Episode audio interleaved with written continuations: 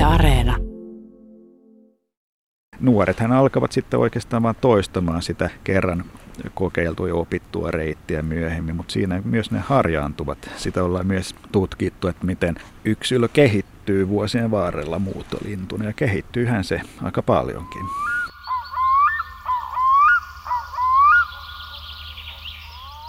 Tässä kuluneella viikolla on Etelä-Suomessa nähty vielä viimeisiä nuoria mehiläishaukkoja matkalla etelään.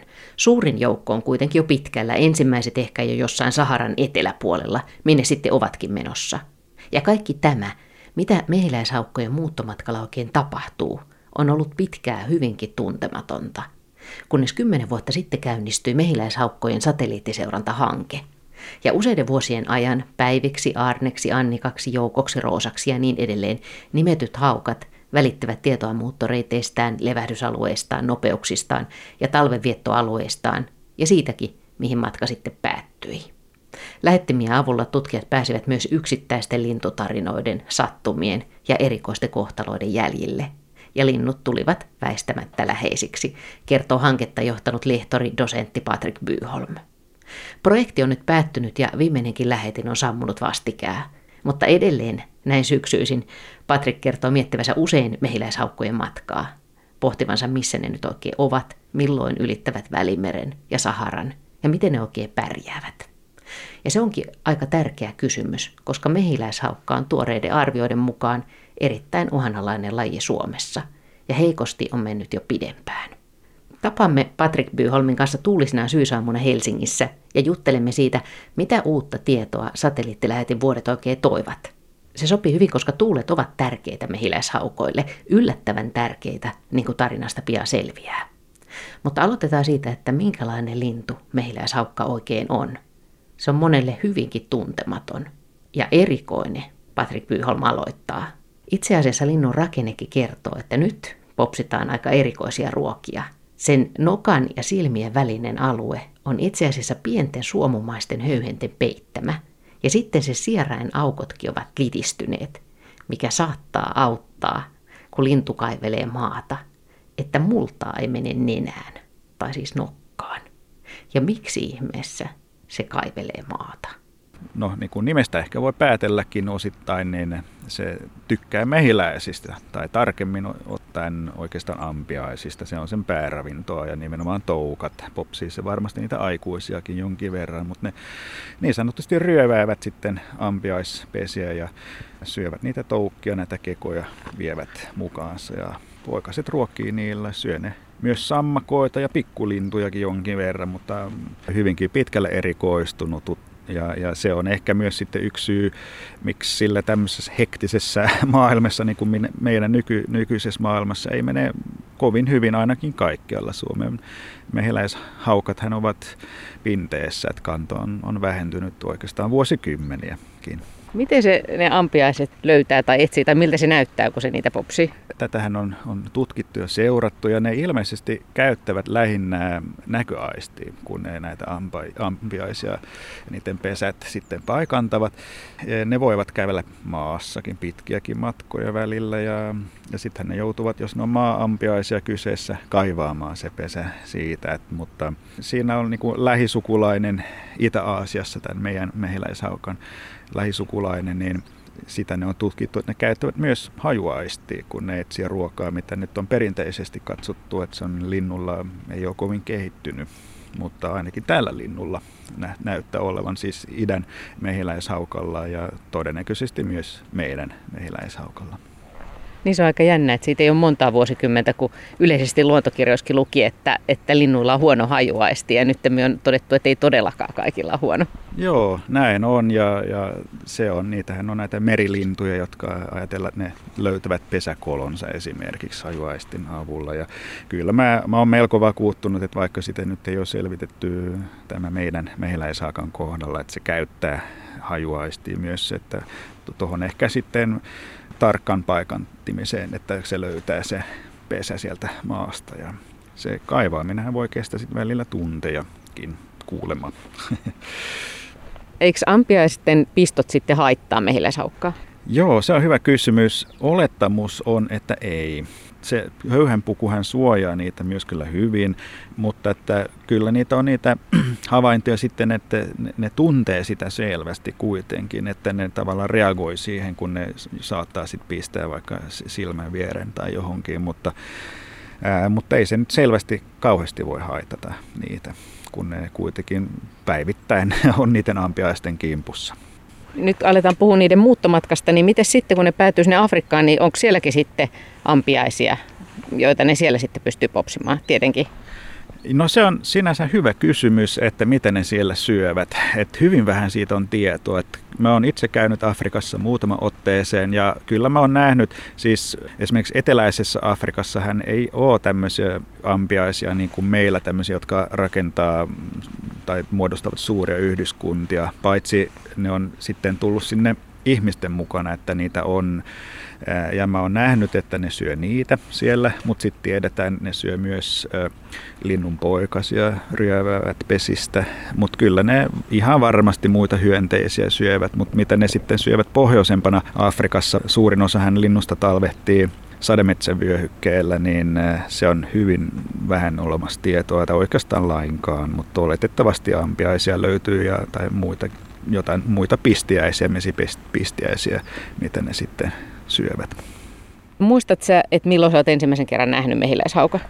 No tarkkaa muisto itse asiassa ei ole, mutta on se varmasti ollut joskus 80-luvulla teiniässä, mutta sehän on harvalukuinen ja ei ole kovin helppo nähdäkään kuin ehkä sitten muuttoaikoina, kun ne muuttavat ja etenkin syksyisin, että keväälläkään sitä ei helposti näe, mutta se on hyvin piilottelee metsässä ja on hyvin, ei juuri äänte, ääntele ja se on sen takia ollut huonosti tutkittu myös Suomessa ja ylipäätään Euroopassa. Ja sitä myötä, kun se on harvinaistunut, se on myös sitten entistäkin vaikeampi tutkia, siis eläin, joka on harvinaisempi, että jos sitä ei, siihen ei edes törmää, niin kuin mitä sitä voisi tutkia.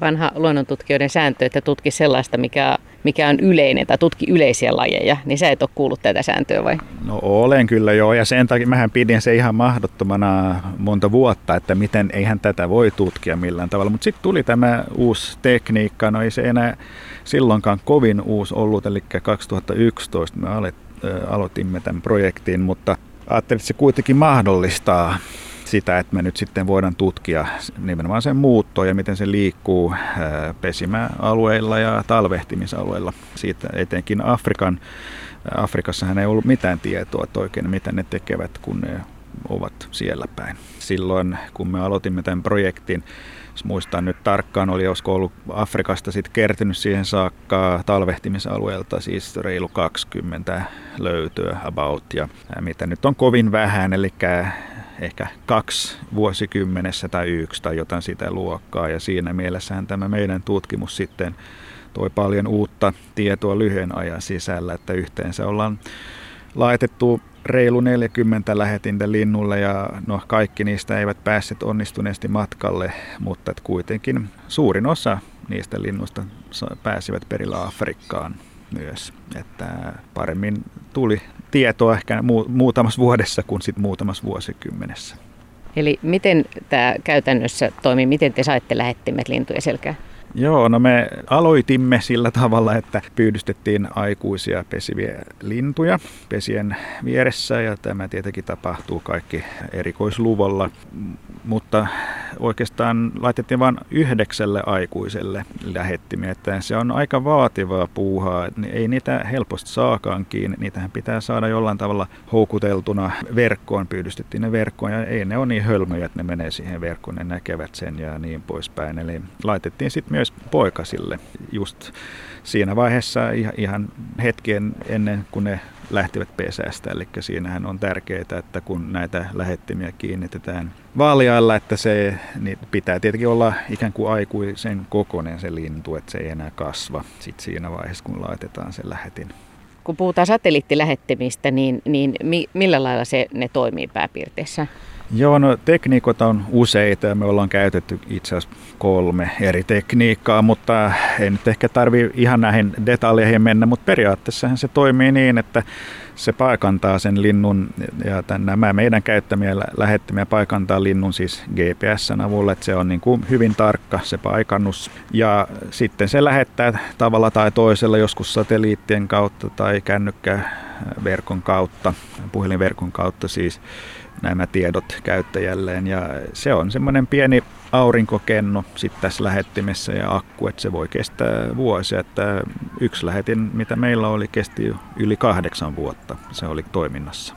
Ja sitten te aloitte saada tietoa.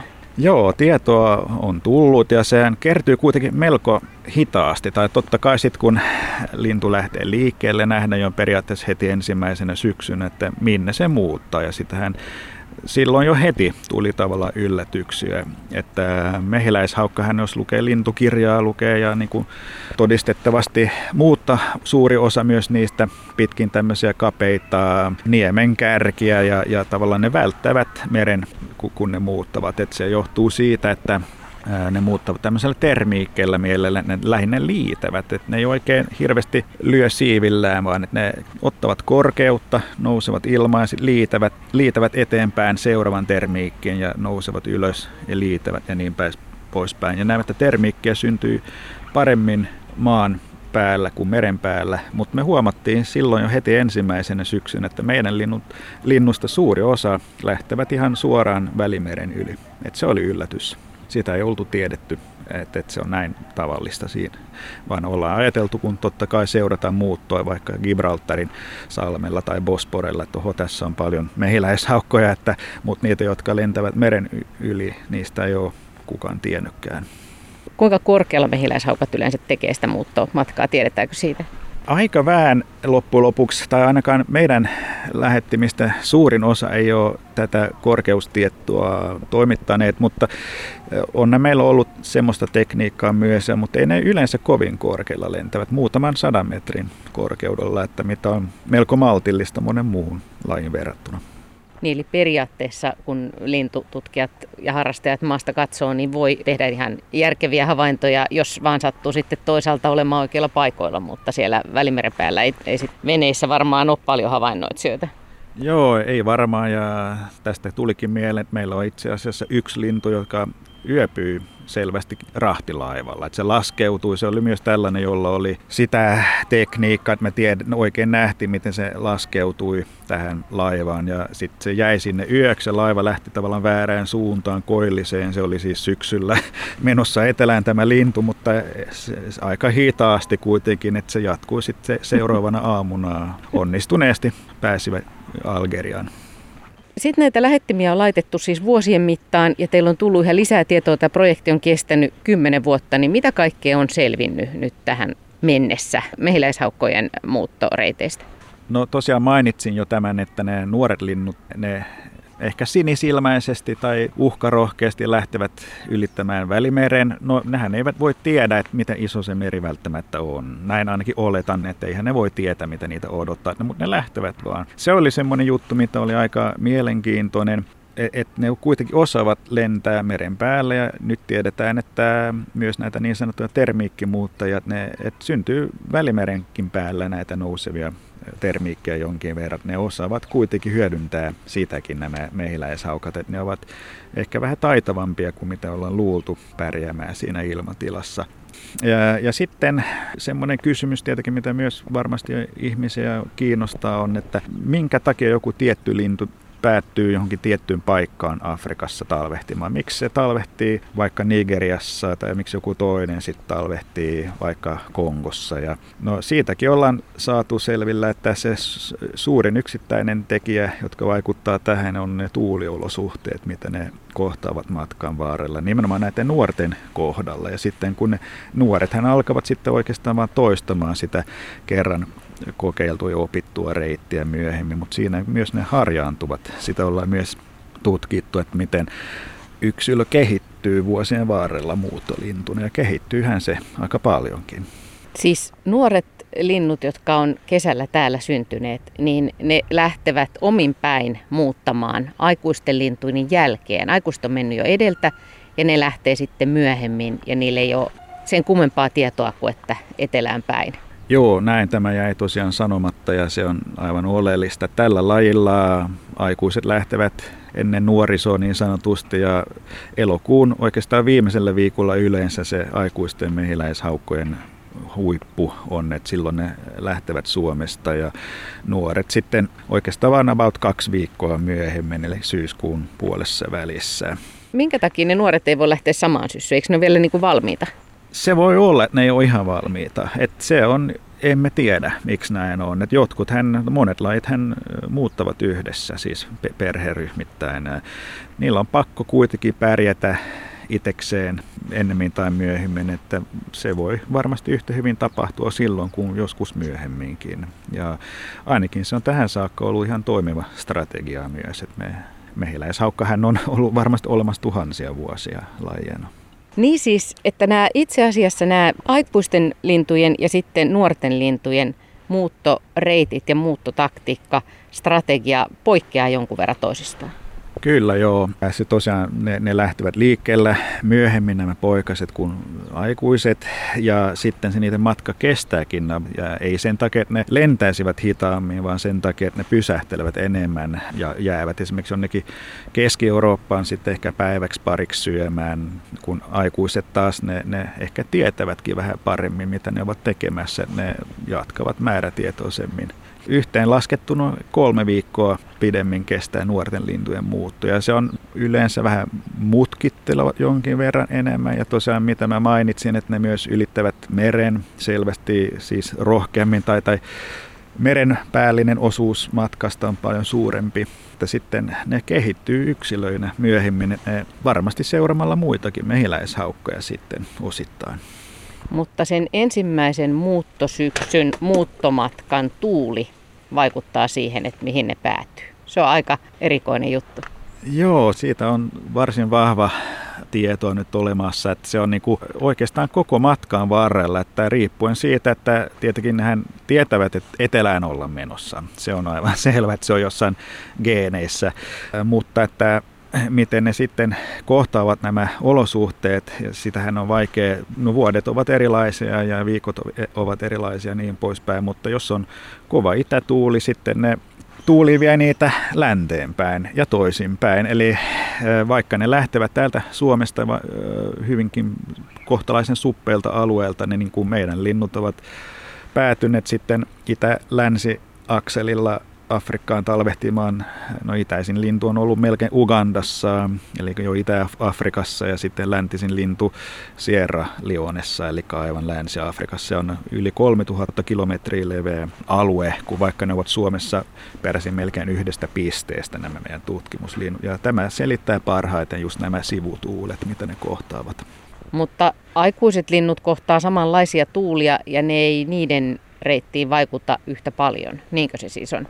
Joo, kyllä, kyllä ne vaikuttaa, mutta ei yhtä paljon. Et ne tavallaan, niillä on jo muistissa sitten, niillähän on kokemusta, ne ovat suorittaneet tämän muuton montakin kertaa ja ovat silloin ehkä jopa sattumalta saattaneet löytää vaikka Gibraltarin salmen, että oh, tässähän pääsee hyvin ylittämään meren, ei tarvi oikeastaan lentää kuin muutama kilsa, niin olla Afrikassa ja niin. Mutta kyllä ne korjaavat lentoreittinsä sitten tehokkaammin kuin nämä nuoret, jotka pitkälti oikeastaan melkein vaan antavat tuulen viedä, ainakin nämä sivutuulet No meneekö aikuiset linnut sitten samaan paikkaan aina suurin piirtein siellä Afrikassa?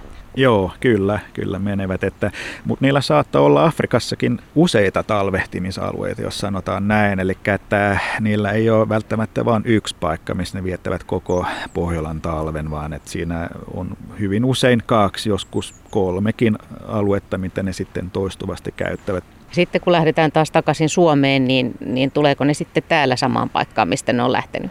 Joo, tai no, siis ne aikuiset ne tulevat, mutta ne poikaset ei välttämättä. Et jokainen poikainen on kyllä palannut Suomeen, et siinä mielessä kyllä, mutta ei ne kovin lähellä sitä synnin seutua tulevat. Ja kyllä ne saattaa tulla käymäänkin, mutta ei, ei, ei välttämättä. Mutta sen sijaan ne aikuiset, ne palavat kyllä pääsääntöisesti siihen samalle oikeastaan reviirillekin joka vuosi, mutta siinäkin saattaa käydä niin, että jos puoliso on myöhässä, niin no sit, sitten ehkä pariudutaan naapurin kanssa. Näin on meillä käynyt.